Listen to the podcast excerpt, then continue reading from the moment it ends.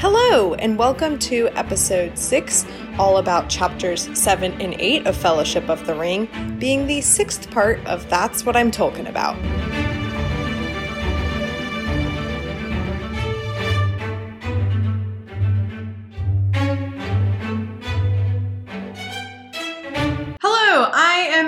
If that's too complicated for you, just call me MC. I'm over it at this point. And today I'm joined by one of my dear friends, Neil Metcalf. Welcome, Neil. Hey, thank you for having me. Yes. I'm like real excited to get into this. I'm very excited. Listeners, y'all are in for a great treat. I will have to, like, I don't know, post a screenshot of the paragraph long messages you sent me. Let me let me frame the context. I texted him, "What Mhm. are your non-spoiler thoughts about Tom Bombadil?"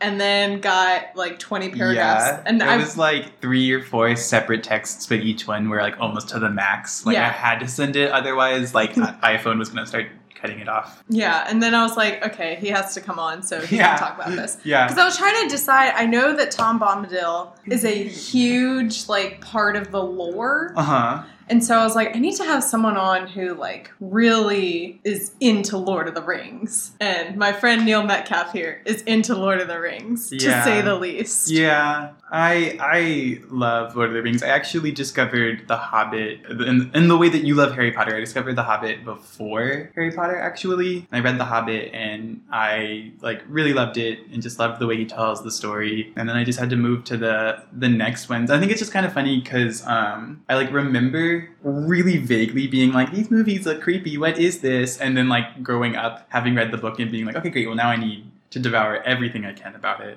Nice. Yeah. Let's Yeah. jump into chapter seven in the house of Tom Bombadil. So, yes, we find our Hobbit gang um, in the helpful hands, I, I think helpful hands of Tom Bombadil, and they are Helpful now. for now, let's say. Yeah, helpful for now, and which I have thoughts on in a, in a second. Um, and they arrive at his house and meet.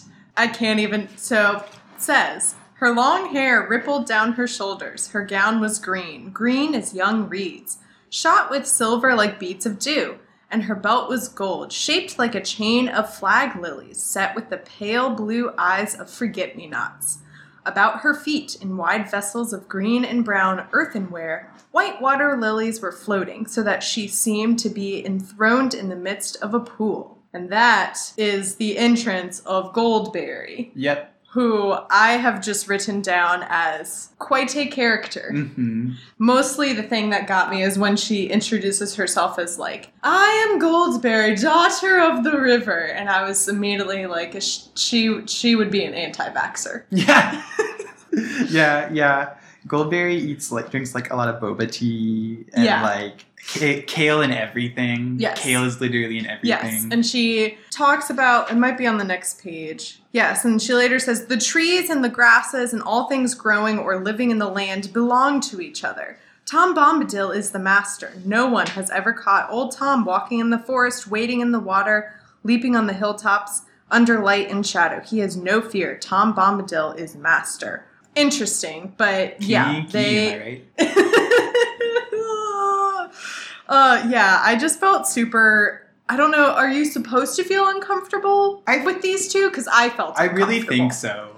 I I mean like even in his introduction in the old forest and the way that he like comes in the chapter before this one it he's he floats in i don't know seems like this normal dude at first kind of but he's singing a lot and then and then you meet So his much wife singing. You meet his wife who's just like like i pictured in my head the types of relationships where like the guy is kind of like a neckbeard almost in a way and then he has like the most perfect beautiful like girlfriend and it's just like every man's like, like a oh like a um jerry situation on parks and Rec. yes yes like that's almost how i picture it. And it's, it's so like off off putting and in case you you know you didn't get it when he beat you over the head she really likes yellow yes everything Yellow. is yellow yellow Everything and green yellow. everything is Um, yellow and green and everything is made like he makes a point to point out and like these baskets were earthenware, which Mhm. I don't think I've ever heard that that word used before, but I'm assuming it just means like they're Clay clay, yeah. Yeah. they're clay bowls basically. or- but so I put uh, my next note is it, oh I also refer to her as Goldie in my notes. 'Cause I couldn't. I kept wanting to call her Goldenberry. I don't know why. I do the same thing. Instead of Goldberry, I Yeah. always want to call her Goldenberry. Yeah, Goldie. Goldberry. Um, so I, coming from my Harry Potter context, is she like a Veela or something, or an elf? Because she seems to have this entrancing effect on the hobbits, and Frodo all of a sudden starts singing. hmm And doesn't even realize he's singing until he stops and is like, "Whoa! Why? I didn't even mean to sing. Why did that happen?" Yeah, it just kind of comes out of him. And he has like I think at the beginning of the next chapter or the end of this one, at one point they like turn around so Frodo can go back and say goodbye to her. So Mhm. like he has a huge crush on her Huge immediately. crush. Immediately falls in love with her. I think so. The thing is, you don't know. Goldberry and Tom Bombadil don't really come back, Good. and so this is like this is like I can't deal with them. it's it's it's driven a lot of people mad like within the community like I, I i have read before literary criticisms and like articles on lord of the rings because it's like this huge masterpiece people are, are like heavily debate who tom bombadil is and like what's his deal and i was listening to the, some of the earlier episodes today and you and i can't remember who it was but y'all were talking about how like there's basically no original content anymore yeah. and then talking about like Tolkien having created fantasy. Well, Lord of the Rings is inspired slash based on Beowulf, so like there's literally no original content anymore. Yeah. Yeah. Um, Beowulf is the origin, I guess, of, Yeah. of everything. yeah, and so he people consider Beowulf to be like one of the first fantasy stories, Yeah. but the genre wasn't really created until like Tolkien laid that down. Um, but he was heavily inspired by Norse and Greek Roman mythology. Mhm. And so I, I think you're supposed to get the sense that she's like a naiad, naiad, like the water nymphs, or Mhm. like I was, yeah, they feel Um, very like non, like other earthly Yeah, or, or whatever. very They- much so. If, yeah, it kind of feels like she's I don't know this like they're like the god and goddess of the forest or the Mhm. trees and the river and yeah, stuff. they have a very ethereal presence. Yeah, them. that's it. That's the word. Um, Yeah, and when and she has a very siren. yeah, that's it. Yeah, yeah, she's like, Like- a siren. Yeah, because she's she sings too just as much as he does, and it like I, I and you talk about I think some of the times the tongue in cheek way Tolkien writes things, but she sings them these songs, and then he'll say like as if under an enchantment. Yeah, Like and we it's know, like it is an enchantment. we know this is what you mean. like Yeah, yeah.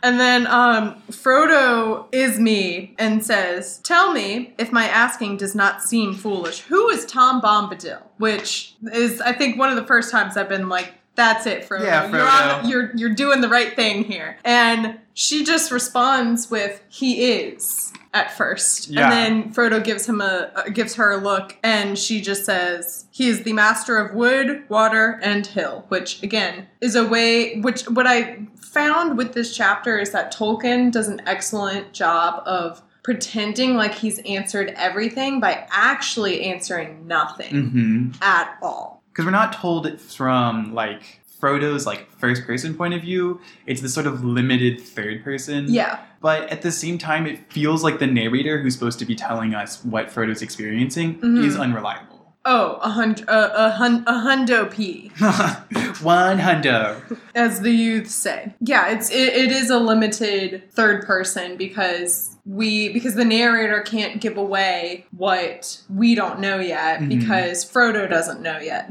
or the hobbits don't know yet. I don't know, it's just an interesting writing device of like I'm going to create this ethereal otherworldly concept that is impossible to describe by talking about it in such a nonsensical way Mhm. or or just brushing it off or something. Kind of like how I don't know. I, I just kind of think of how like in the fifth Harry Potter book, J.K. Rowling destroyed all the time turners, Yeah. so she wouldn't have to deal with I've the never- time they're turners now. anymore. Okay, but some, jumping back for a second, because Yeah. you said that you you read that little quote about who is Tom Bombadil, and Yes. Gold, Goldberry replies he is. Feels such like a reference to the scene in Exodus. I think it's like Exodus. I wrote down Exodus three fourteen when um Y'all, Neil is like a literature scholar. yeah basically. well no well I'm unofficially. unofficially working on that English degree. But yeah, so Exodus 3:14, Moses comes uh, finds the burning bush and hears the voice of God speaking to him. And Moses asks him, Who are you? And God replies, like through the bush, says, I am that I am. I don't know. The fact that who is Tom Bom- Dom- who is Tom Bombadil? Um, That's okay. His name is nonsense. yeah, it's it's it's ridiculous. I keep wanting to call him Tom Beedle the Bard.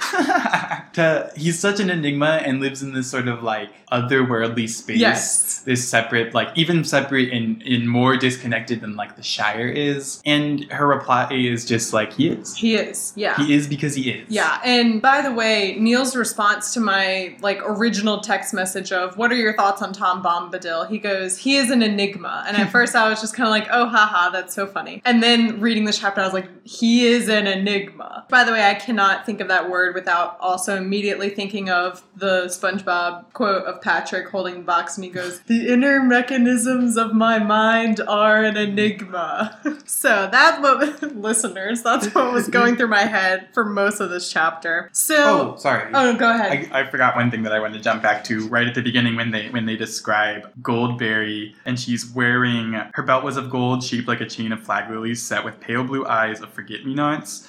So many times colors and like flowers in literature, if the author took the time to write them down, they probably mean, something. mean something, yeah. And like the flag flag lilies aren't really like a specific flower, but they're lilies that are like arranged on like multiple on a stem on a stalk. But it's like so so these these flowers are symbols of regality and royalty, while also the forget me nots are of youth and like remembrance. Mm-hmm. So I don't know. I, I especially the re- she's got such a regal nature, but they seem to be almost keepers of the forest. Yeah, yeah, no, thank you also for like going into detail about that because there are a couple points in this chapter and honestly throughout the whole book where like Tolkien will he'll like describe something so specifically with some with like for example that where he names specific flowers and I'm like I'm sure that has a Mhm. deeper significance but I just don't want to look just- it up right just now. Just don't want to engage that. I'm like, I'm sure, I'm like, you know what? I'm fine with reading it and it's just like beautiful, Mhm. pretty poetry. yeah. Then they all um, sit down to dinner, and this is where I think, I don't know how, if at all, this part or these characters or whatever were adapted in the movie.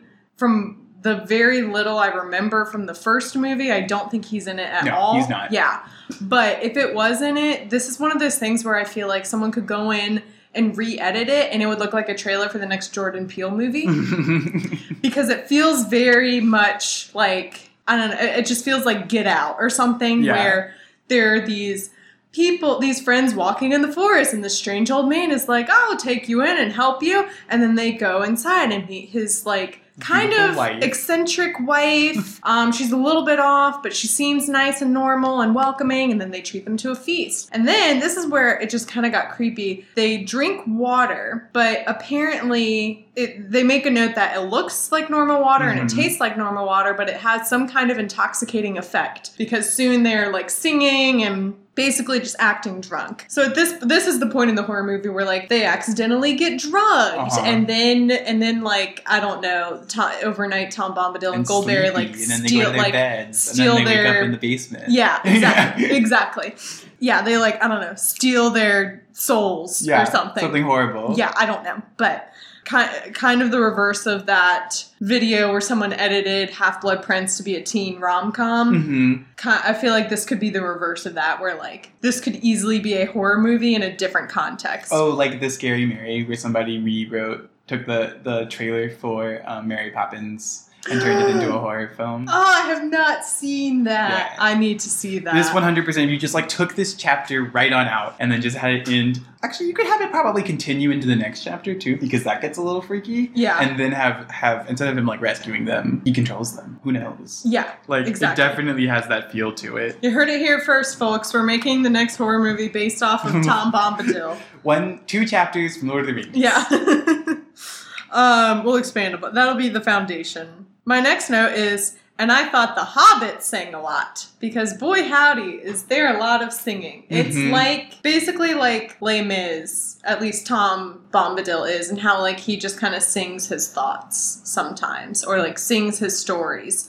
I just I feel like I would just be like, I'm out of here. I can't do this anymore. Yeah. I'm gonna go back into the forest. I'd rather go and get eaten by that tree. Bye. Yeah. Yeah, he's I don't know. There's there's a lot of Tolkien really liked poems. Yeah. Like clearly, very really like Clearly, poems. the and, linguist. and um, Tom Bombadil, like as a character, originated out of again stories he was telling to his children, and then wrote like these like nonsensical poems for them. These almost like nursery rhyme poems. Mhm. Um, Yeah, he seems kind of, or Tom Bombadil at least seems kind of like Seussian, like Mhm. Dr. Seuss. definitely has that feel Yeah. to it. Or like, yeah, if- yeah, has if like nice Dr. clip the way Seuss, yeah, he- Dr. Seuss wrote songs sings, or but they always have something happens after he sings. Like almost always, there's a cause and effect that's like not quite explainable. You know, singing to Old Man Willow in the chapter before and having him spit them all out. yeah, Like singing to them when they first meets them, and suddenly their hearts feel like lifted. And so, originally having come from those poems, and there's a little bit more explored in like a collection of poems called The Adventures of Tom Bombadil. Yeah, Tom Bombadil, which is kind of like touches on his life a little more.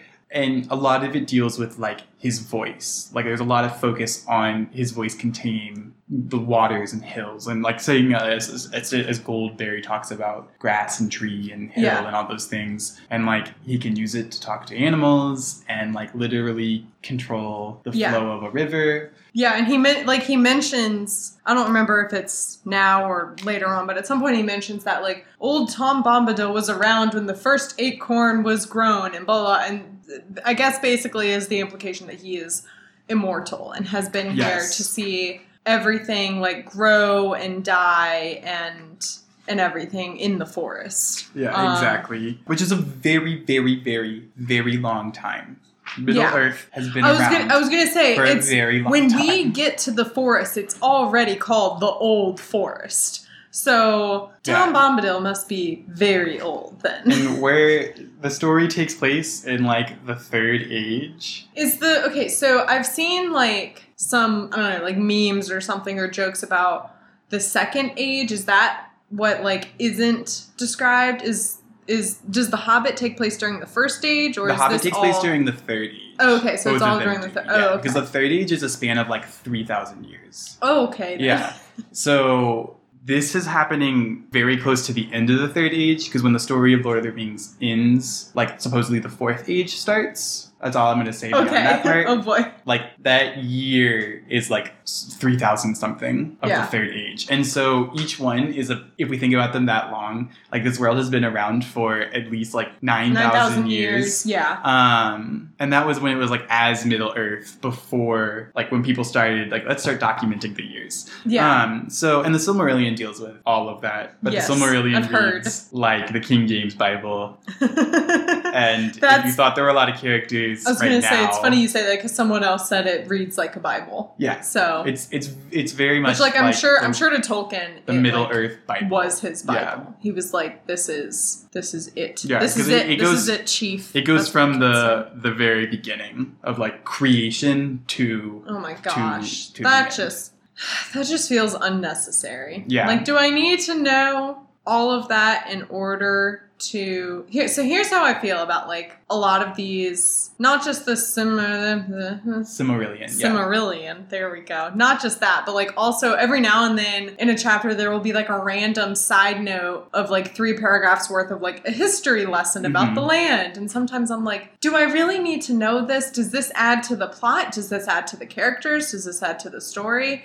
And like one time I was like, oh yeah, that was kind of a funny thing he said about the Bucklanders. Mm-hmm. And like, I'm glad I read that, but like, I could have read the story just, not fine knowing, without right? it. Yeah. Yeah, and I think that's where a lot of people get bogged down when it comes to the Lord of the Rings. Because I've, I've I've run into people who have like I've never tried it. I've run into people who said that they loved The Hobbit and then tried to give Lord of the Rings a try and it was too Yeah. much.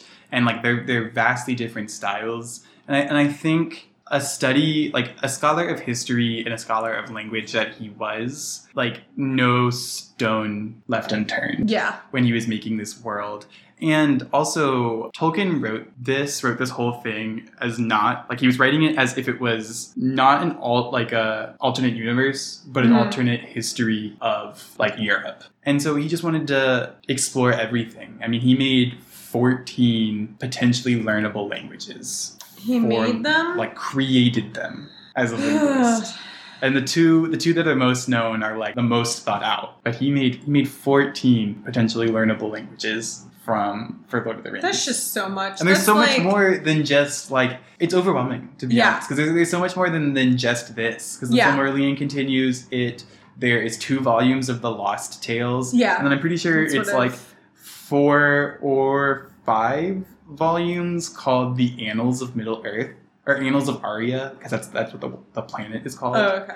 and it's like a six volume Oh my god, book. listeners! Like I don't know if I'm gonna do all that. an encyclopedia. Yeah, I don't so think that would be exciting. And I, I don't also, think anyone would have fun. I, yeah, I don't think I don't think I could like convince anyone to read any of that so that they could come on and guess, which would mean it would be just me by myself talking about it. Yeah, that's a lot. I That's don't a lot. No, you don't have to go that far. I've never even gone that far beyond it. I only have just read a good section of the Silmarillion and some of the Lost Tales. But I've reread Lord of the Rings countless times. I've just it's so dense. Uh, if, if yeah. this is dense, then It's- like it- the actual textbooks Yeah. that he wrote for it are Yeah, yeah. And like I, I see how people are like, I didn't get into I couldn't get into um Lord of the Rings, like the books. It's because we're on page I don't know, hundred we're on page hundred twenty. yeah like And- one thirty or something ish. And like they're just it's just so slow moving. in the Shire. Yeah, it's still the Shire and like they stop so here, so continuing on. Yeah, um yeah. they But long story short of what all I was saying, Tom Bombadil, if what he claims is true, is very, very old. Yes, he is very, very old. So the hobbits go to bed and they have this, or at least three out of four of them have like a weird, I don't know, Mhm. collective nightmare or Mhm. something. And I was like, at first I was like, oh my gosh, you're going to be able to like, it's going to be represent the four, it. It's going to represent the four elements. And then you're going to, I don't know, piece them together. And then it's going to create the plot of what happens next.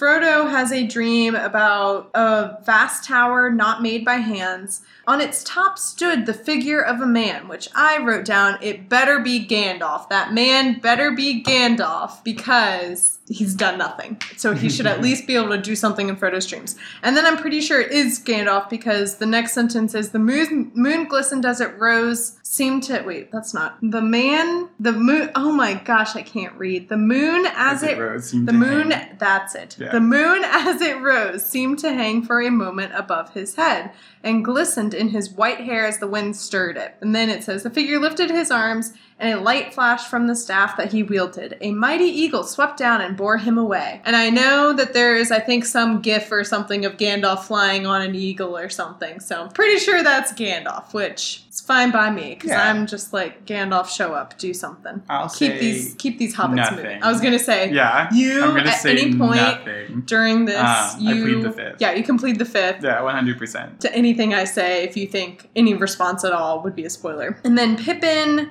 has a kind of a nightmare and then remembers the comforting words that Tom Bombadil mm-hmm. or Goldie Berry, whatever her name is, said. And then Merry also has some kind of a nightmare. Where he like starts to drown. Yeah, which is ugh, terrifying. Really scary. And then it just says Sam slept through the night in deep content. If logs, if wait, what? if logs are content. or uh, yeah, that's it. Neil can read.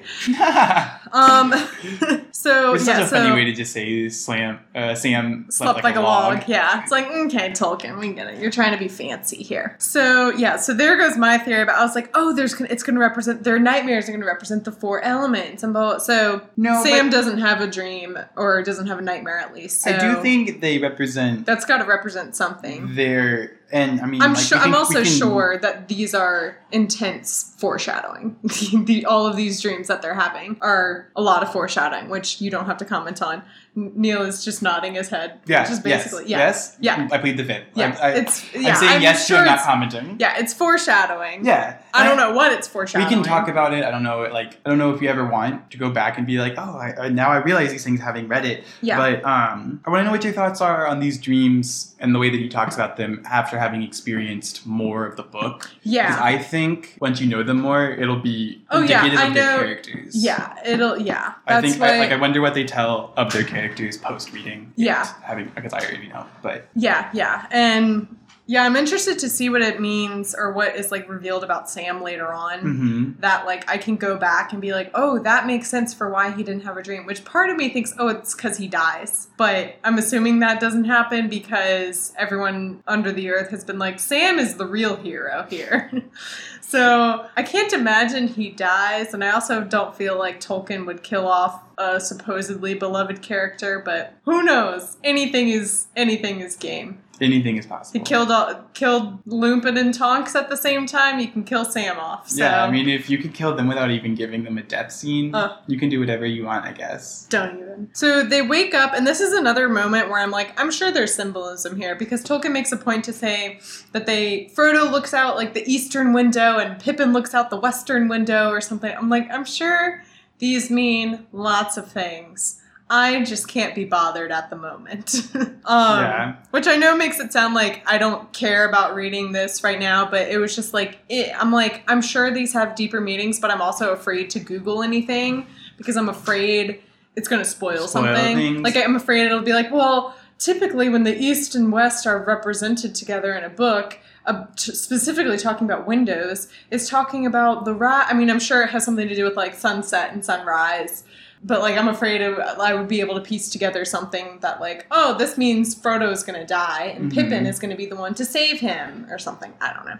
Yeah, I will. I will say is just that that theme of East and West is very pervasive through the three of them. Interested to see what you do with that information, um, and that you picked up on it on on a Yeah. part that like I Like, don't know. There's all these words in this book, and if Tolkien like specifically mentions what direction something is, like a window is facing, especially- I'm like, that's got to be important. Especially if you contextualize that this is this book was written on like hand notes and a typewriter. Oh gosh, right? I didn't hand even. notes and a typewriter. My So- hand, my hand cramps just writing my notes for each chapter. Yeah. I can't imagine. Right? Gosh, that's right. awful. So so the letters and the words that he picked are intentional. yeah, they're because very intentional. He's writing by hand and then having to typewriter it. Yeah. And there was no delete and there was no like copy and paste. And if you messed up a page, you just had to start over. Oh man. So this day that they wake up, it's apparently it's pouring rain, and I just love how they're like, yeah, there are these evil people who are following us, but I mean it's raining, so Rain day, guys. Might as well chill. yeah, exactly. And that's that's all they do is Mhm. they they chill. And then I wrote down, okay, so Tom is like born from the forest or something if he can shield himself from the rain Mhm. because it describes him coming in from the rain and it looks like there's some kind of invisible umbrella hovering Yeah. above him because he comes in and he's completely dry. Dry. and i'm just like okay he's he's born from old man willow the Yeah. tree like is his father or Which something I thought was really funny when I was listening to some of your earlier episodes. You talked about how the the trees like moving and stirring and waking up reminded you of Prince Caspian.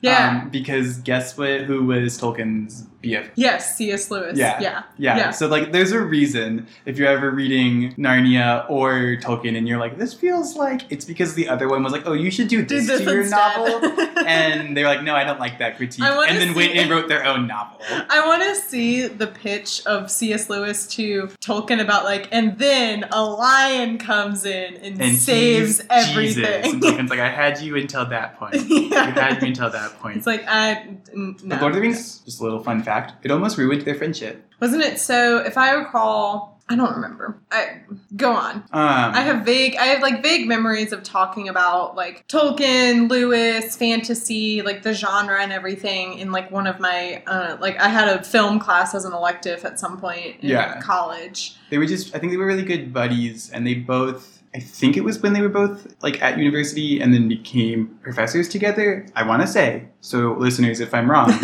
you can just kill him. Go me. ahead and I guess. go ahead and at him. yeah, I guess just kill me. Um, but like they became friends and, and then both started teaching like similar courses and they both had very similar upbringings. They both had like grown up in the church, but they both responded to Christianity and religion differently. Yeah, that's what I feel Um, like I remember. Because wasn't it like, or C.S. Lewis, his was so rooted in like, bib- in Mm, like the Bible yeah, and biblical, biblical characters and themes and everything. Yeah. And Tolkien didn't want his books to have any part of that. Yeah, which I, he can say that. He can try and be like, this is not at all Well, I mean, I- but like, I, feel like there are so many like literary themes or something that can be traced back to because I mean, like the Bible was one of the like first mass produced Books, widespread yeah. books. yeah. Um, Where were we? Oh yes, yeah. So they both just res- they they responded to Christianity differently, and Tolkien was just not feeling those Christian themes that are still in the book. And um, I mean, he kind of went. I want to say like different separate ways or something yeah, in and, terms of and his Lord of the. Rings kind of like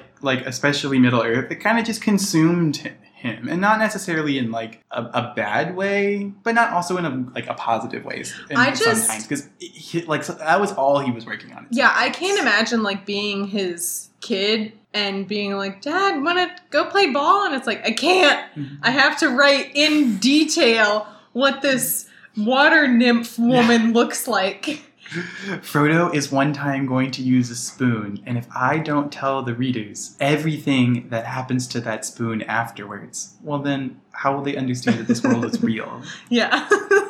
Can we please just go play ball? No, Frodo, and Sam aren't at the mountain yet. God, it's been six years. Oh my god. Oh, that, yeah, that's another thing that we were talking about over text message is how much time passes in this that in the movie you're like, "Oh, this is over the course of like 1 week." And this is over the course of several many Several- years. like like many like decades. between chapters 1 and 2, like 20 years passes Yes. basically. yes, And then when when Gandalf is like after after Bilbo leaves. And the, the movie makes you really honestly feel like it's 20 minutes. Like Gandalf is like, hey, Frodo buddy, I'm gonna go check out some things, be right back. And then like Ubers, Ubers somewhere else and then like asks about the ring. Yeah, and then like comes back and he's like, "Hey, bud, here I have all this information. Here you go." Here's That's the like a ring. 17, 9 year, like uh, like like Yeah. 17 year process. Yeah, and in the book it makes sense because so originally I was very confused about why Gandalf would leave Frodo the ring if he knew it was dangerous or evil or something like why wouldn't he well I guess we know he didn't want it with Bilbo because Bilbo was already a little bit consumed by it. Mhm. Um, but like why would he leave it with Frodo? And it's because then in that 17 year gap between when he comes back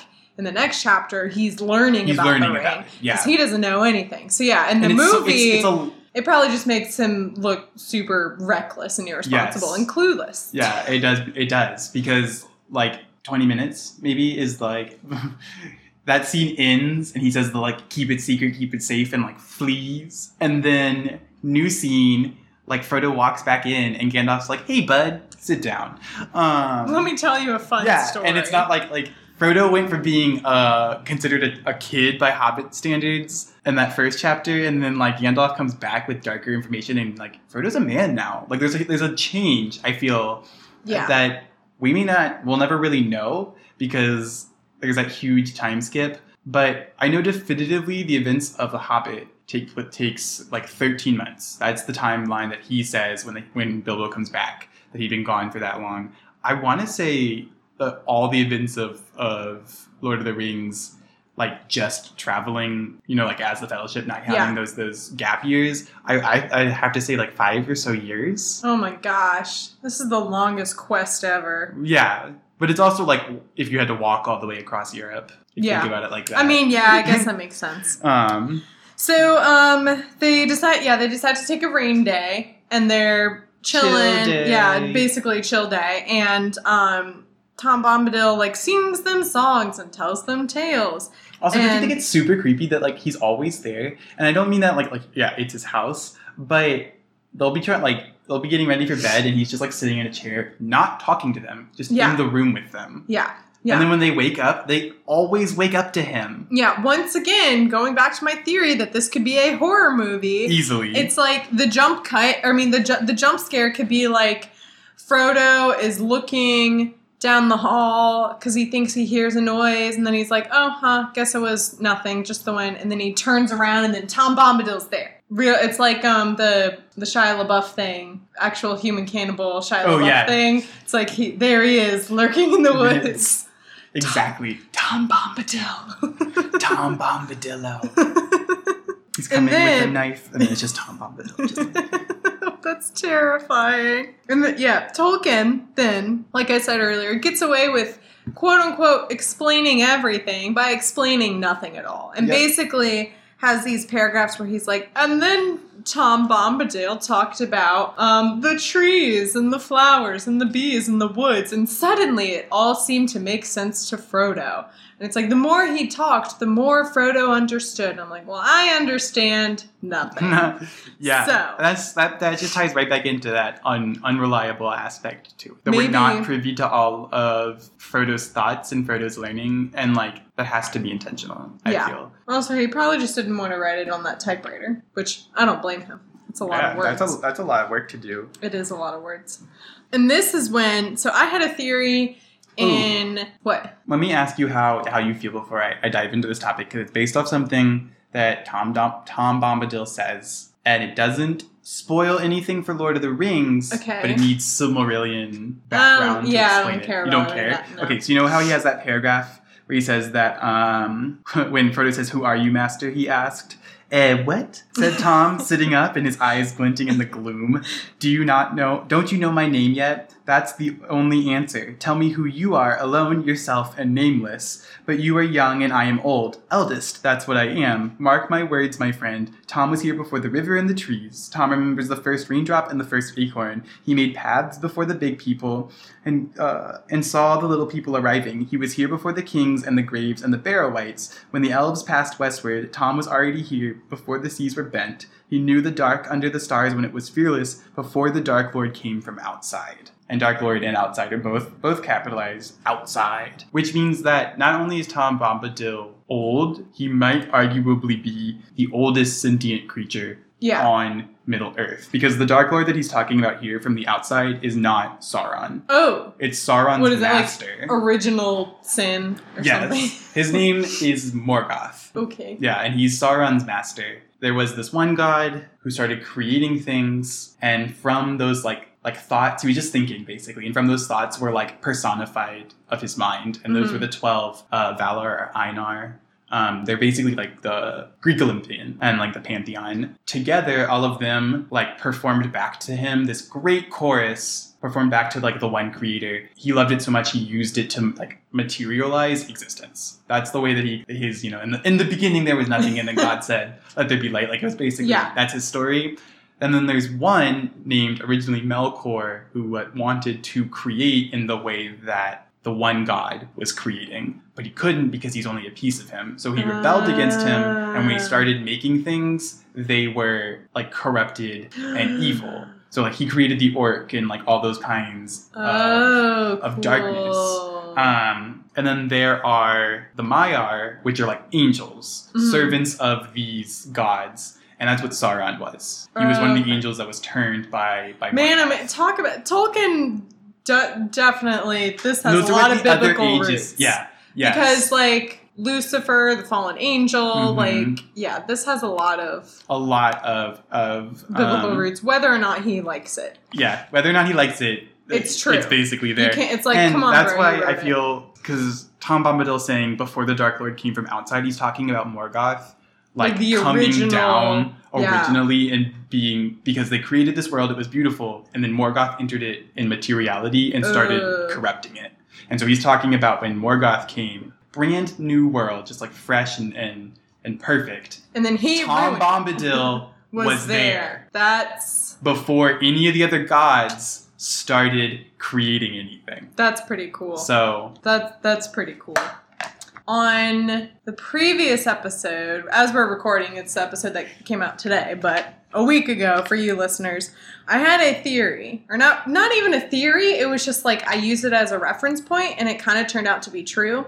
I compared the old forest to that swamp in the episode of Avatar: The Last Airbender, Mhm. where they get lost Mhm. and then they find, and then there are all these mirages, and it's really spooky and scary, and then they find out that all of the life in the swamp stems from this one tree. And that's essentially the old forest. And it says, it's talking about, let's see, Great Willow, and it says, his great, his gray, thirsty spirit drew power out of the earth and spread like fine root threads in the ground and invisible twig fingers in the air, till it had under its dominion nearly all the trees of the forest from the hedge to the downs. So I was right. mhm, but instead of it being like a semi-neutral guardian like an avatar, he Yeah. wants to eat people. Yeah, uh, yeah. Instead of it being like a like a you must learn about the earth and the energy that flows through it, and but it's like no, this is the evil tree, and he's gonna eat you. Yeah, and all of his friends are gonna eat you. I do get it because he has that line about how the Tom's words laid bare the hearts of trees and their thoughts, which are often dark and strange and filled with the hatred of things that go free upon the earth,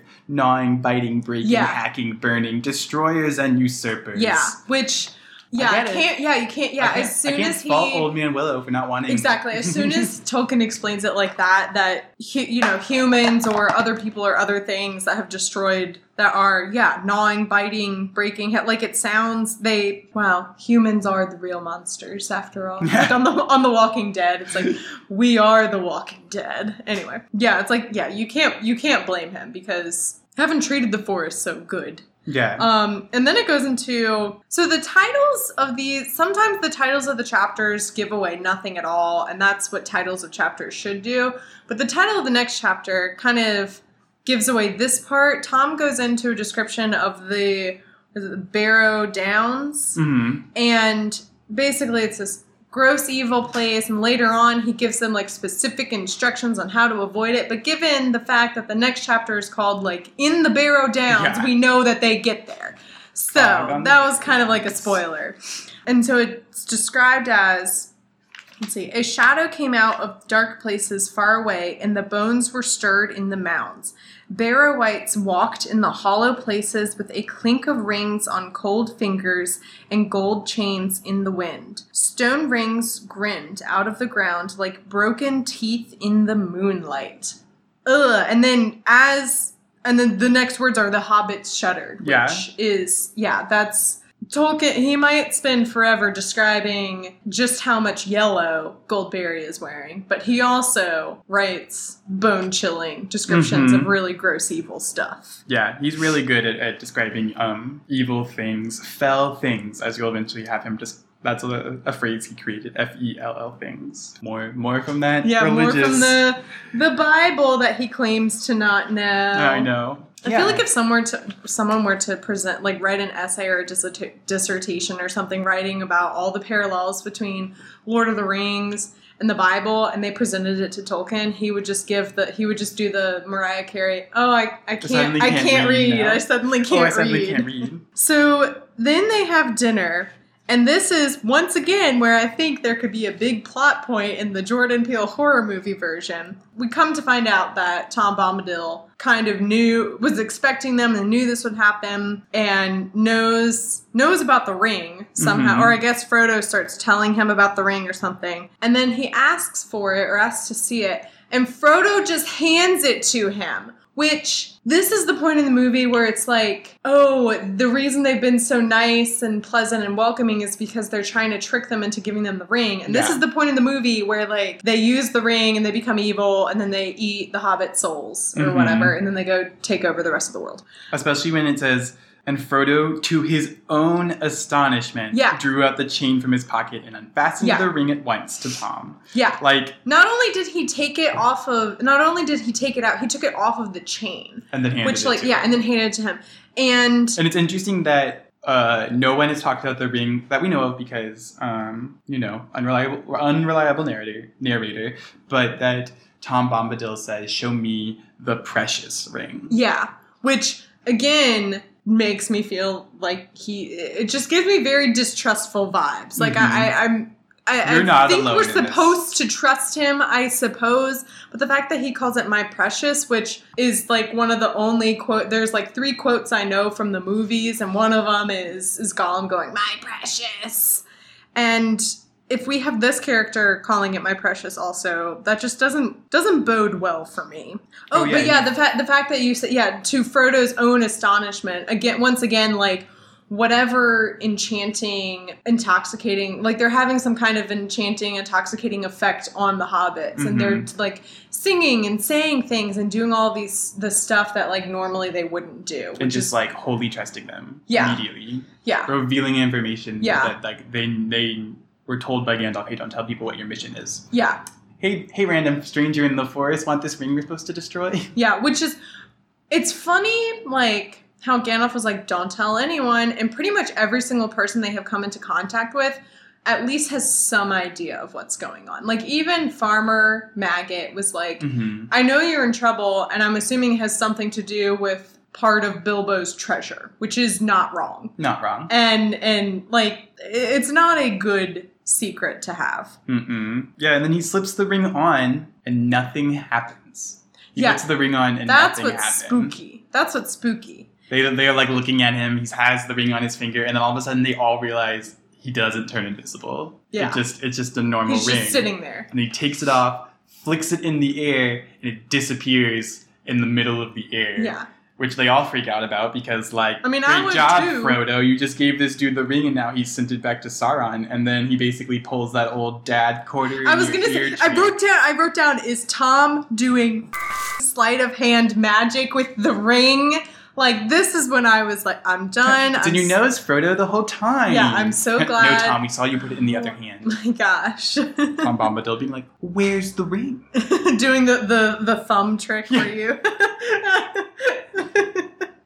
yes, we'll tell you everything. That's the most amazing magic we've ever seen. yes. They're like babies when they do like, I got your nose. Where did it go? Um, like they start crying. He's like, no, no, no, no, you have your nose. We don't understand object permanence. Oh yeah, yeah. And then here's the part where Frodo kind of catches on to it too. He says Frodo looked at it closely this after after Tom Bombadil passed it to him, and rather suspiciously, like one who had lent a trinket to a juggler. It is the same ring, or it was the same ring, or looked the same and weighed the same. For that ring always seemed to Frodo to weigh strangely heavy in the hand. But something prompted him to make sure. He was perhaps a trifle annoyed with Tom for seeming to make so light of what Yeah. even Gandalf thought so perilously important. Yes. He waited for an opportunity when the talk was going on again, and Tom was telling an absurd story about badgers and their queer ways, which badgers, Badgers. are now gay allies. Um, Which, hang on, I need to insert here. Yes, we understand that the original context of queer is strange and weird and has nothing to do with the LGBT community. That being said, sometimes it's just funny to read it in that context. Yeah. Okay, so the, Badger the, the said gay gay rights. Um, and so yeah, and then Frodo Frodo slips on the ring, and to his delight, no one can see him. And so then he's like, hee hee, I'm I'm going to wear the ring and sneak around. And he got up and crept quietly away from this fireside towards the outer door. Hey there, cried Tom, glancing towards him with a most seeming look in his shining eyes. Hey, come, Frodo, there. Where be you a goin'? Tol old Tom Bombadil's not as blind as that yet. Take off your golden ring, your hand's more fair without it, and come back. Leave your game and sit down beside me. He, can see through the ring's Yeah, invisibility. That's He doesn't like- turn invisible. He has literally no feelings about the ring. The ring that like basically seduces and also corrupts like everyone around Yeah. them. and he's just um, like, oh, what a fun, what a fun silly trinket. trinket. Yeah. A little fun trinket and can see through it. It's it's like, hey Tolkien, why'd you write this dude and then go ahead and die and not tell us anything Well- about it? Well, the other thing is, at this point, I'm like, he, the fact that, like, he doesn't come back, or maybe, I don't know, maybe, I can't remember I, what you said. I don't think he comes if I'm remembering correctly, I don't think he comes back as a character. They mention him a couple times. Okay. He seems like a great, all knowing, all powerful person to have on the team Mhm. to Mount Doom. hmm And it just seems like great untapped potential. And I guess the, I don't know, quote unquote excuse for not having him is that it's like, nah, he'd rather just stay in the forest. Yeah, The, you know, this evil which ancient ring, can, he doesn't care about it. Yeah, I, and I think that's that's um, kind of an interesting interesting point that you make. Like he's a very powerful person, but he doesn't want to, so he's not going to. Yeah. Um, that's actually kind of a recurring theme in Lord of the Rings. Like you hear a lot about the elves are fleeing, and the elves are immortal beings, very powerful magic, like very powerful armies. They could most likely stand up against Sauron again because they already have once, but they're like choosing. They don't want to Yeah. like they're choosing to go and so there's kind of that's like a, a very in- like um that's a thread that continues throughout the story of, of like these very powerful supreme beings being like i can but why should i that doesn't sound fun Yeah. um it was a really interesting way to look at at some of about at power and like the difference between like these these meekest characters literal little tiny tiny babies tiny Yeah. baby halfling game yeah. are like going to make this very treacherous journey Yeah. when there's all these creatures around them that like Probably could do it quicker, better. Yeah, they wouldn't yeah, get hurt. so it's an interesting dichotomy, and it continues for a really long, like just throughout all three books. Yeah. I feel I was kind of what I was kind of hoping would happen is that like every person they meet along the way, they're like, "Why don't you join us?" And they just like tack on another person to their like I Mordor fighting party or Mhm. whatever. And the Mordor team. yeah, and and that's not happening so far. So um, I'm hoping they introduce some more people soon. Which I mean, I guess has to happen soon because I'm kind of I'm starting to plan ahead for the next couple episodes and chapters and stuff, and I'm kind of I'm like, oh wow, the end of the first half of this, the end of book one, which is part one of Fellowship of Mhm. the Ring, not to be confused, like not to make it more confusing. Also, the fact that like Tolkien is like, these aren't three separate books; it's one, One long book. Yeah, that's like- that's how it is too. But then publish them as three separate books. Yeah, exactly. And you're just like, well, well, now hang on, Yeah. Um, but yeah, we're not that far from from what I assume, what I hope more is going to happen in book two in the second part of this. They end the antics with the ring and their song and dance and tales and whatever. Yeah, the rain. They can't keep using the rain as an excuse. Yeah. And Tom to hang out with their new friend. The I almost said the episode ends. The chapter ends with them, Tom teaching them a song, which is essentially his version of Beetlejuice, Beetlejuice, Beetlejuice. Mhm, mhm, Um, because you literally say his name three times. Yeah, the yeah, his name is said three times, and you sing the song, and it's kind of impl- like he doesn't specifically say like, oh, if you sing this song, I'll show up and help you. He just says like, if you're ever in trouble, sing this song, Mm-hmm. um, and you'll feel the better. Heart never falters when it's singing. Yeah. is a ba- basically what he says. Yeah. Um, so, and that's that's how this chapter ends, and He hands them all a little brown lunch bag, puts a kiss on all their heads, and, and, tucks them into bed. and then just like pushes them out towards the bus stop. Yeah. So normally this is where like I guess I would end for an episode, but chapter 8 is kind of short in the sense that like it's a lot like not a lot happens over Mhm. several pages. So we're just this might be a longer episode, so hang in there folks. And now we're going to take an ad break. Just kidding. I don't have ads. Wouldn't that be amazing? Blue apron.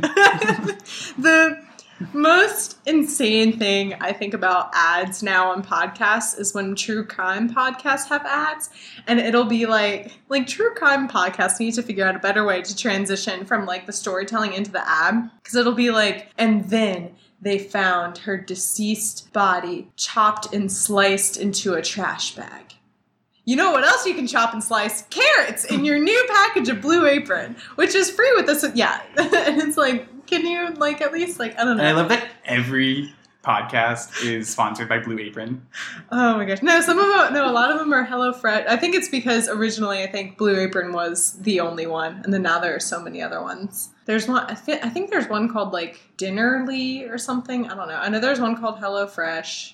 But we're, we're not spon- Yeah, we're not sponsored. by- all of those, all of those people just got, me? all those people just got free spot, uh, so free much promotion. yeah. Yes. yeah, so I, I feel like this chapter can be summed up in one sentence. Tom Bombadil said, Hey guys, don't go to the Barrow Downs, and they Do. yes. So, yes, chapter 8 Fog on the Barrow Downs. They. I wonder where they're going. Yeah, exactly. Which, again, like I said, how the chapter is a complete spoiler for what Yeah. happens, despite the fact that Tom, like, describes how awful and horrible it is there, and then he gives them, like, specific directions for how to avoid it and all this stuff. Go And- through it, not over it. Yeah, and then the chapter starts right off with they're leaving and they pretty much left, and then Frodo goes, "Wait, I didn't say goodbye to Goldberry," and then they have to turn around so he can go say goodbye, or maybe she. I don't know if it's. I I, I wasn't sure. They either turn around and go meet her, or she just like materializes. Yeah. and it's He- like he, here realizes that they didn't say goodbye to Goldberry because wherever she was, she just wasn't around, and Yeah. so they all turn to go back, and then like And then behind there. them, she's Yeah. like, "No, come this way." Yeah. And they turn around and there she is on a hill, and they like Yeah. sprint to her to be like, "We love you, mom." Goodbye, which is ugh, very weird if they have crushes on her. Yeah, I guess it is kind of weird. also, side note Tom Bombadil and Goldberry kind of, I don't know why, but for whatever reason, give me um, the Secret Tunnel vibes from the, the band going, Secret Tunnel! like very flower child. Yes. Playing music. Yeah. This is an Avatar reference again. Avatar: We're The back to Airbender. back to this. Oh yeah, Um, and then Goldberry, I feel like is is when they talk about the Barrow Downs, they're just kind of like, I don't remember how it ends, but something about the Barrow Downs. Yeah. And then later they get there and they're like, I remember how the and Barrow uh, that's, dies. wait, and that's how the that's how the And dies. That's how the secret tunnel song gets. Yeah, they're like secret Yeah. tunnel. I don't remember how it ends. Yeah, I don't remember the next part, and then it goes Secret, secret, tunnel. secret tunnel. Yeah. Uh, oh, and I remember how that ended. And, And dies. Like yeah, yeah. That's I feel like that's Merry or Pippin when they showed up to the Barrow Downs, and they're like, I remember how this song ends. oh, so essentially, Yeah, and there she Everything is. She's be- clad in light as always, and always wearing yellow. yellow, yes, and flowers. I think. Always. Always. Always. So um, this is once again where Tolkien loses me with the excessive description of like directions and references to locations Mhm. because there are multiple locations, and I'm like, I don't know where you are. He's I like, know. and due to the north was the Rivendell. Yeah. Oh, you know what? Here we go. So as they stood up, they stood upon the knoll in the forest, which could now be seen rising pale and green out of the dark trees in the west. In that direction, the land rose in wooded ridges, green, yellow, russet under the sun. Beyond which lay hidden the valley of Brandywine. To the south, over the line of the Withywindle, there was a distant glint of pale glass where the Brandywine River made a great loop in the lowlands and and then he goes on to describe like what's north and what's east and I'm like Mhm. I He don't know. all all the cardinal directions. I have this book. I actually do believe has a map. Yeah, my book has a map, but it is not good. It's I'm not- like, I don't know where you are. So yeah, What did I say? don't oh yeah, go so I to the Barrow. yeah, I wrote previous "But chapter. Tom told them to avoid the Barrow Downs. Judging by the name of this chapter, that doesn't happen. Yeah. And, and then I wrote, so yeah, so this chapter basically consists of them walking around. They're kind of following their directions. They're stopping to eat every now and then. Mhm. Things are good. And then this is where things go wrong. Let me let me put it like this: Tom and Goldie did all they could to set the hobbits up for success, and the hobbits ruined it by accidentally falling asleep while lying in the grass and looking at the clouds. Yep. And that's what happens. They're like eating lunch, everything's good, it's sunny and warm, yay. They lie down in the grass and are looking at the clouds. And then it says they, like later on, awoke from a nap they never intended to take. And I was like, Mhm. I mean, I've been there Yeah. too. Totally get also. that. But um, not when I'm avoiding a very dangerous place and you're supposed to be out of there by, you know, nightfall. And so basically, this screws them over completely. And they Because wake up They wake and up and the sun's basically setting. Yeah, the sun's setting, it's cold and foggy now, everything's dark, it's much more spookier. So they're following the path that they think or the direction that they think is supposed to is supposed to lead them out of there, and somehow they end up in the Barrow Down. Surprise. Surprise. Mhm. Mhm. And Frodo is like, Oh, I think I see the way. Come along, friends. And he speeds ahead, which you're never supposed to do, by the way. As someone who has like traveled with friends and I've been like leading some friends like down a street or whatever, I'm like, Oh, it's this way. Come along. And then I start walking, and then I turn around and I realize they are not following me. yes. That's what happens here. Frodo is like, Where are they? And then it's just a lot of frantic, all of the hobbits running around the forest calling out for each other. yeah. And then it gets extra spooky. It's kind of like one of those like like monster chase Scooby Doo moments. Yeah. Right, like like it's a foggy They're hall, running- and they just like keep running in and out of doors, and they Yeah. can't find each other, and Yeah, like yeah, go yeah. in one door and come out of another. And the other thing that I'm not sure about is do the wights like mimic their voices and try to like lead them in other directions or something? Because it says, or maybe not. I don't know. Maybe I just wanted that to be like. No, no, I think it's another one of those like it's left ambiguous because the, whoever the narrator is is unreliable. But he, because there is that point where um, Sam, Sam, Merry Pippin, the ponies bolted into the mist and vanished from some far. Uh, some way off, or so it seemed, he thought he heard a cry, Hoy, Frodo, hoy. It was away eastward on his left that he stood against the great stones, staring and straining into the gloom. Yeah. And then as he keeps going, he keeps hearing voices, a thin voice out of the mist say, Frodo, hoy, and then a cry that sounded like help, often repeated, ending with a last help that trailed off into a long well, suddenly cut short. Um, So Yeah. I don't, I don't know if you're if It's you're supposed to believe that it's Merry of Pippin, um, or if the the wights, the the wraiths are mimicking them, which is also I, like I wonder too. Did they fall asleep by some enchantment because Well, that's they are was- near? Um, That's what I was wondering at first because place. in the Old Forest chapter, they like suddenly Oh, get yeah. overcome with sleep and and, they, fall, asleep, and, and then Old Man Willow tries to yeah, and then like Frodo gets lured away to the river and falls asleep, and one of the trees tries to drown, drown him, in the river. and so that's what I was. That's what I thought at first. I was like, oh, it's like another like weird sleeping enchantment spell. Yeah. and then and I wouldn't put it past this so- forest. Yeah, yeah.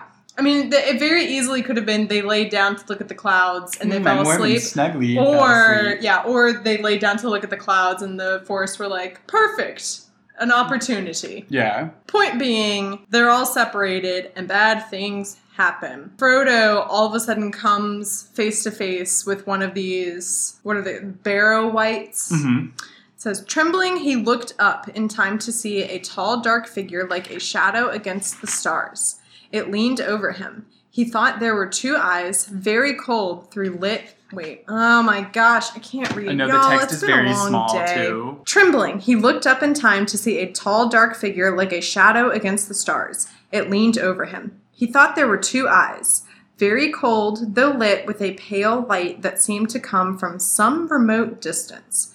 Then a strong, then a grip stronger and colder than iron seized him.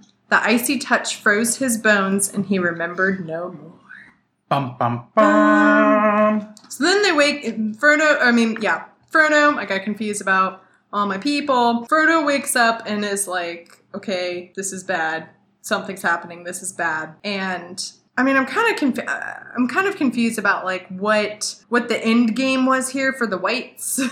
so okay, so first is this quote that I kind of liked because at first I was like, "Oh, what a fun inspirational quote," and then it just kind of turned out to be funny hmm says there is a seed of courage hidden, often deeply, it is true, in the heart of the fattest and most timid hobbit, waiting for some final and desperate danger to make it grow. Frodo was neither very fat nor very timid. Indeed, though he did not know it, Bilbo and Gandalf had thought him the best hobbit in the Shire. Frodo's like, I gotta do something. I'm Yeah. gonna be the hero. Yeah. And he so I guess So they're like under some kind of as if for a final spring, and you no longer felt limp like a helpless. Prey. Yeah, so I guess so he wakes up and he's kind of like under this, I don't know, enchantment or curse or whatever. And I guess it's like, I don't know, maybe like sleep paralysis. Like you wake up and you're Mhm. like, I'm awake, but my body isn't moving. Yeah. This is really freaky. Oh my gosh. Anyone see the haunting on, on Hill House? The sleep paralysis and the bent neck lady? Yes. Ah! An amazing, amazing show. I highly recommend it to I'm gonna- anyone who hasn't seen it. I'm going to pause this podcast now and go start a podcast about that. another podcast about that. Oh, it's so good. Oh man, if you haven't watched it and you decide to start watching it, look for ghosts in the background. It's very good. It's very good. But anyway, yeah. So super spooky. It's not like well, the terribly other scary. yeah, the other thing is like, Like, I was like, oh, Warning. oh, this it's is not terribly scary, but it's like chilling. yeah. I thought it was gonna be yeah. It's mostly just like suspenseful and then a couple jump scares every now and then. Although I will say the one that got me good was in. I guess I'll edit this part out because this is a big spoiler. Is when. Oh my gosh, it was good. I also and then it gets, and then it takes like a hard left turn, and it just gets really sad, Sad. and haunting. yeah, really sad and haunting, but like a haunting of Hill House. Yeah, yeah. So, Um, highly recommend. Anyway, yeah. So they wake, they wake up, and Frodo looks over, and he sees Sam, Pippin, and Merry are they're all like clothed in white, mhm. and they have like chains or whatever, and it says something about a sword, and I don't know. They they were on their backs, and their faces looked deathly pale, and they were clad in white. About them lay many treasures, of gold maybe, though in the light they looked cold and unlovely. On their heads were circlets, gold chains were about their waist, and on their fingers were many rings. Swords lay by their sides, and shields were at their feet, but across but across their three necks lay one long naked sword. Which I don't like the phrase naked sword, Yeah. but I get it. like unsheathed. Anyway, yeah. um, yeah, I don't know. I mean, like, I always assumed that that that the wights were doing some sort of ritual, some sort Yeah. of like That yes, that's what I was. Is it like Eating? a sac? Yeah, are they going to eat them? Is it a sacrifice? Are they like? Do they? Ha- yeah, do they? I guess they have to do some kind of like ceremony or ritual or whatever. To are they trying to turn them into wights? hmm. Um, because like so the thing is is I, and i'm not really sure um there is a quote last chapter that I think ties into this nicely. Um, I know exactly where- what you're talking about because I think I read it, and as I read it out loud, I was like, "Oh, this is what it's talking about." Yes, yes, you did. You did read it. The one that said sheep walked on, uh, walked for a while biting grass, but soon the hills were empty again. A shadow came out of dark places far away, and the bones stirred in the mounds. It's the one with the broken Yeah. teeth in the moonlight. Oh, which Ties. I like, want that to be a band name. Dibs. I I've always wondered, and it's never really explained, but I always wondered that because we talked about a shadow came out of dark places far away. Mordor is very far away. hmm The shadow that they always keep talking about very vaguely, the enemy as Yeah, being the, the, shadow yeah, force. enemy with a capital E. and the ring wraiths um, as being like a similar kin to these wights because a barrow is just like an old old english word for like a um, like a burial mound. Yeah, and then so like at some point these were just old burials of old people. And i think my thoughts are my theory is that when sauron like came into being and came into power and started like calling these wraiths to them he awoke them but they weren't ever like fully aware of him. Does that make Yeah. sense? So they're like doing enacting on people because like Sauron is tainted them, but not fully aware to be like, let's get the ring from Frodo and give it to Sauron. That's what I've always thought. yeah. So that yes, well, we don't have to find out what they were doing because then comes our dear friend Tom Bombadil.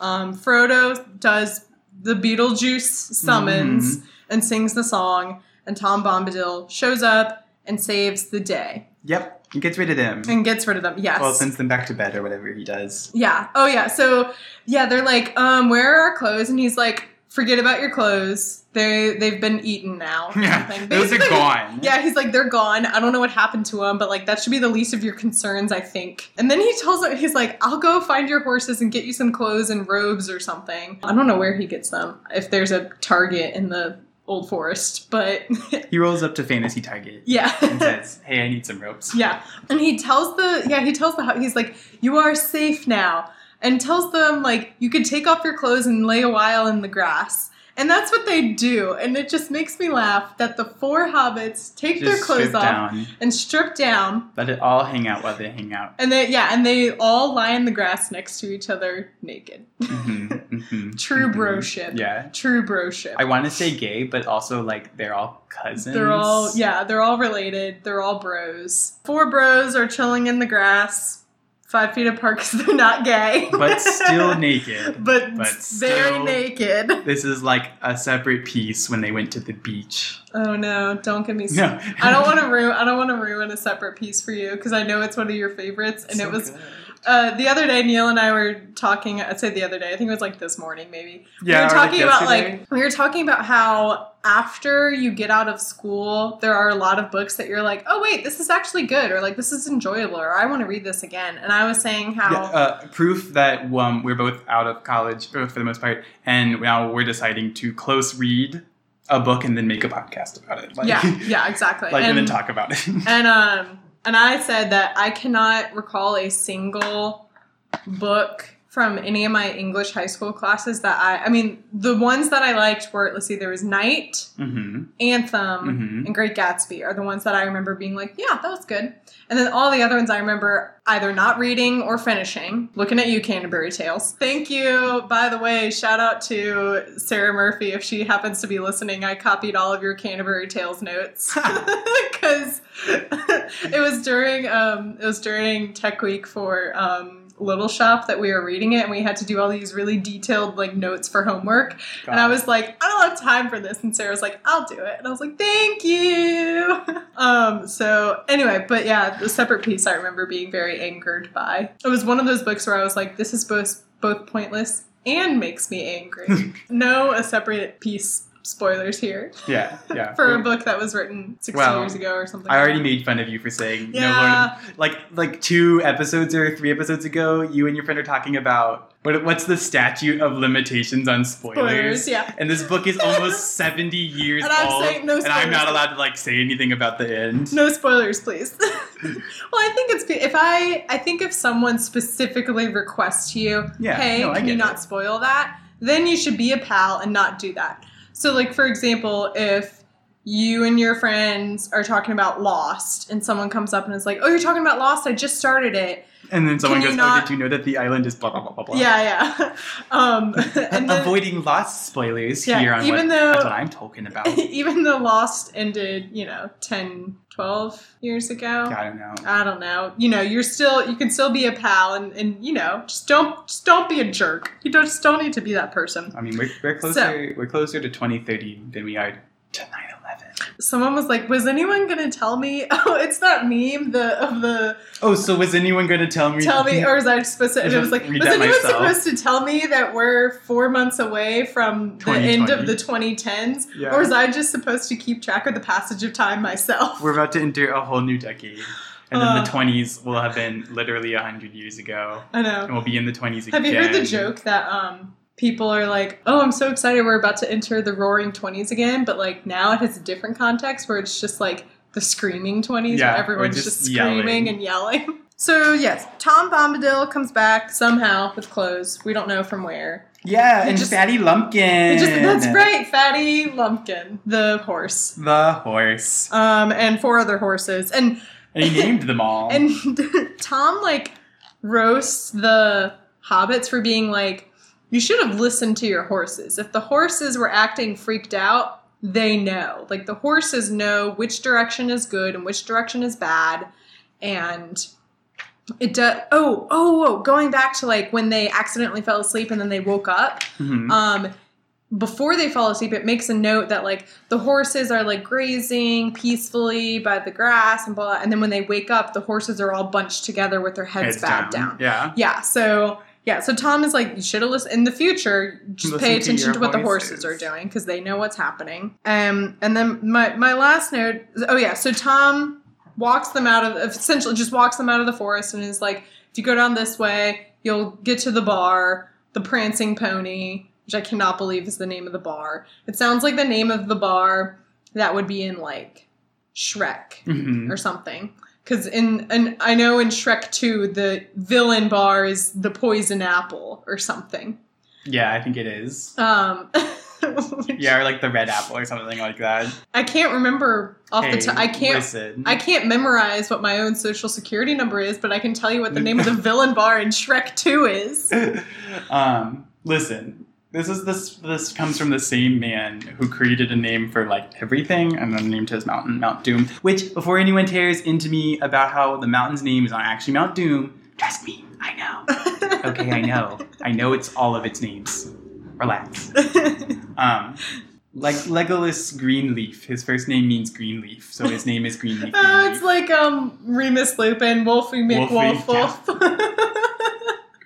uh, or no, his fa- his like father was was like Mr. Wolf McWolf. Yeah, and then and then they named and then like they named him Remus. Remus. And it was like Wolfie you are the McWolf. son of yeah Wolfie McWerewolf Wolf. Yeah, or Sirius Black just means black dog.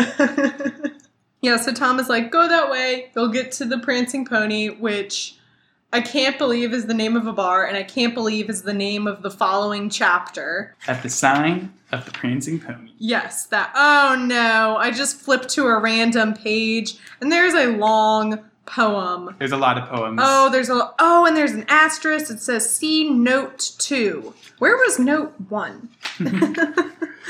yeah. oh, man, and when they get to the elves, there's even more songs and poems. I've heard. So Which disappoints me because I want to like the elves because I I com- I think they're like the cool kids and I want to think they're cool. So I hope they don't sing too much. I'm sure they will. Um question, should I be reading the songs? Like if I let's let's just say for example, if I happen to skim all of the songs you're not gonna lose much.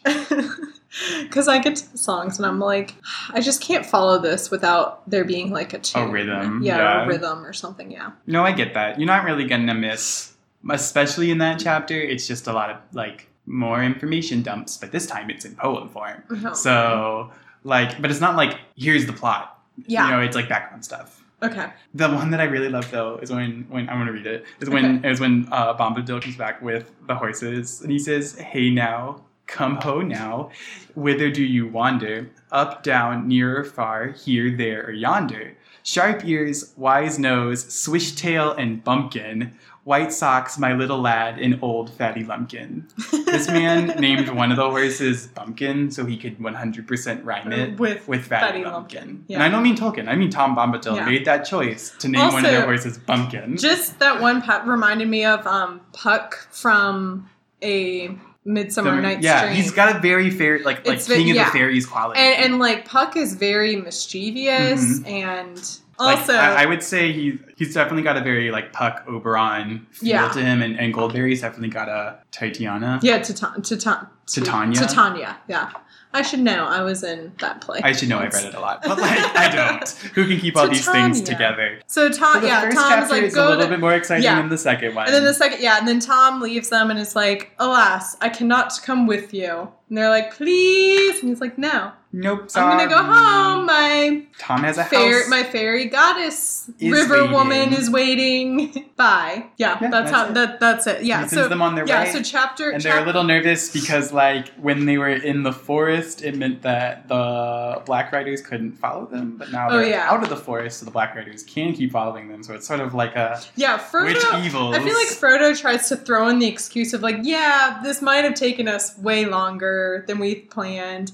And sure, we might have almost gotten killed or sacrificed by these wights, but it probably threw the Black Riders off our trail. so in small the, victories, guys. Small victories. yeah, and they're like, "Yeah, Frodo, you weren't the one who was like put under their spell, though. Yeah. we, we had to wear those rings and the knife on our neck." Ugh. But also in that chapter, I meant to bring it up, but I, completely forgotten it. Right after he, it's in the moment, he hears that creepy song that the the wight is singing. yeah, And then he has that moment. He says, At first, Frodo felt as if he had indeed been turned into stone by the incantation. Then a wild thought of escape came to him. He wondered if he put on the ring, whether the Barrow-wight would miss him and he might find some way out. He thought of himself running free over the grass, grieving for Merry and Sam and Pippin, but free and alive himself. Yeah. And Gandalf would admit that there had been nothing else he could do.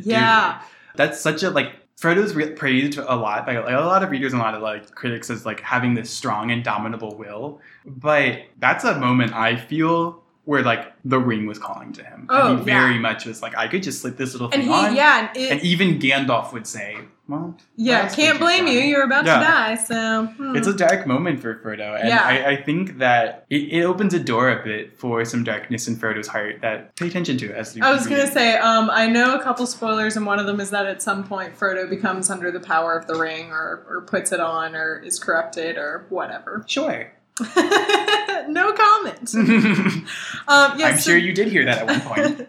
so that brings us to the end of chapter seven and eight. Thanks for hanging in there with us. Thank you for coming, Neil, yeah, and no talking problem. about This was a all lot of this. fun. Um, really enjoyed this. Where can people find you on the internet if you want them to find you on the Oh, internet? um, you can find me on the interwebs at. I actually really only have an Instagram at Neil N E A L underscore before underscore God. Humble, Very humble. subtle. Very humble. Um, really, really humble individual. That's what I'm talking about is a production of Bacon and Eggs. If you want to learn more, you can go to baconandeggs.media. You can find me on Twitter at MCWatt416. You can find me on Instagram at MC Turned Down for Watt. You can find the podcast on Twitter and Instagram at Talking About Pod. The cover art is by Graphite slash Vaishon Brandon. Thank you, Vaishon. It's very beautiful. You can support him on It Instagram. nice. Yeah, it's great. I love it a lot. Um, you can find him on Instagram at graphite.vmb. And I think that's it. Second time's the charm. Listeners, you don't know, but I tried that once before. I will say for, for my, my final thoughts, it's pronounced Tolkien, and they can tell me all they want that it's pronounced Tolkien, but like, it's pronounced Tolkien. That's what I'm talking about.